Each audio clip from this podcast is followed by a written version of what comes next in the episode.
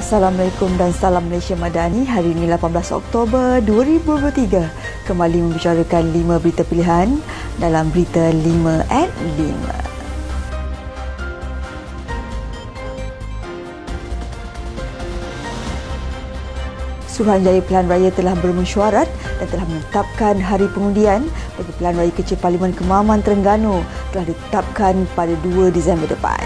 Pengerusi Suruhanjaya Pilihan Raya, Tuan Sri Abdul Ghani Saleh turut memaklumkan tarikh penamaan calon pula pada 18 November ini manakala undi awal ditetapkan pada 28 November nanti yang akan melibatkan sejumlah 141,790 pemilih.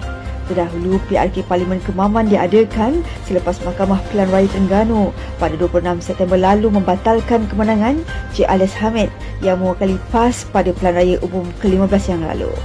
SPR memaklumkan pihak pemetisyen iaitu Wan Muhammad Hisham Wan Abdul Jalil berjaya membuktikan perbuatan rasuah telah berlaku dengan tujuan mempengaruhi pengundi pada pilihan raya umum ke-15 yang lalu.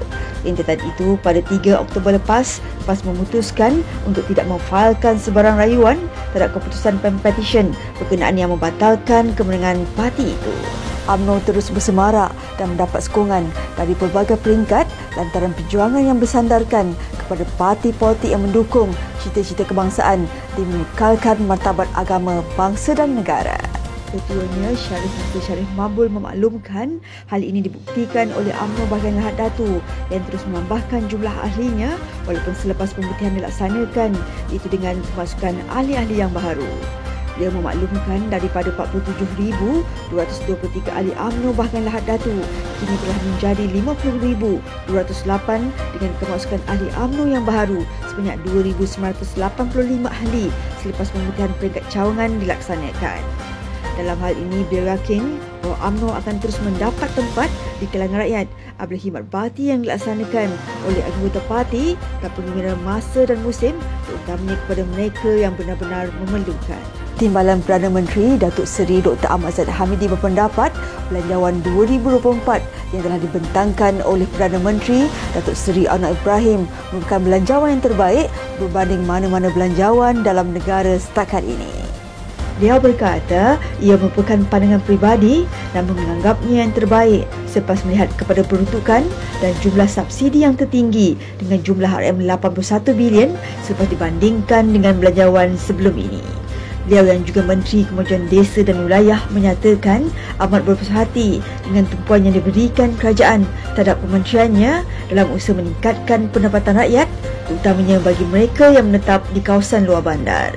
Beliau pada masa yang sama bersyukur dengan pengurusan tertinggi Kementerian Kemajuan Desa dan Wilayah, pegawai dan juga agensi yang sentiasa komited untuk menterjemahkan pelaksanaan program termasuk mempertingkatkan pendapatan penduduk di luar bandar. UMNO perlu kekal relevan kepada bangsa Melayu sebagai tonggak kerajaan dan dapat menyatu padukan semua kaum yang ada demi pembangunan negara pada masa depan, kata Ketua UMNO Bahagian Alu Gajah, Datuk Fairul Nizam Roslan.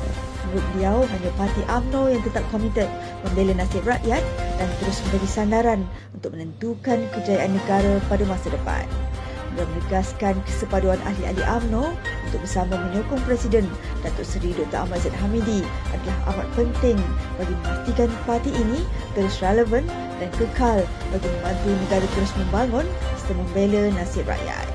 Beliau menasihati ahli parti supaya jangan terlalu selesa walaupun UMNO berada dalam kerajaan perpaduan, gerak kerja harus dilakukan keterusan. Katanya ahli-ahli UMNO perlu sedar modus operandi yang diguna pakai adalah menjatuhkan institusi Presiden dengan menyerang, melemahkan pimpinan Presiden dari pelbagai sudut. Menteri Luar Datuk Seri Dr. Zambi Abdul Kadir mengadakan perbualan telefon dengan rakan sejawatannya di Iran dan Palestin hubung situasi kritikal di Palestin sekarang ini. Dia berkata ketika perbualannya dengan Menteri Luar Iran, Hussein Amir Abdul Hain, kedua mereka berazam dalam mencari jalan penyelesaian untuk menangani konflik Israel-Palestin terutamanya situasi kemanusiaan yang membabitkan warga Palestin yang tidak bersalah. Menurut beliau, mereka akan membincangkan perkara tersebut dengan lebih lanjut semasa mesyuarat pertubuhan kerjasama Islam OIC di Jeddah, Arab Saudi pada Rabu hadapan. Sebuah akhbar melaporkan rakyat Palestin sedang berdepan serangan Israel dan Husin menggesa koridor kemanusiaan dibuka di Gaza di mana penduduk awam menjadi mangsa serangan udara berterusan tentera Israel dan sekatan penuh oleh rejim Israel. Beliau pada masa yang sama turut memberi jaminan kepada diplomat tertinggi Palestin bahawa rakyat Malaysia akan terus mendukung penuh perjuangan Palestin dan akan bekerjasama dengan masyarakat antarabangsa. Sekian saja daripada saya Adib Ahmad. Jangan lupa temu janji kita Isnin hingga Jumaat jam 5 petang. 5 berita pilihan hanya di Berita 5 at 5. Assalamualaikum dan salam Malaysia Madani.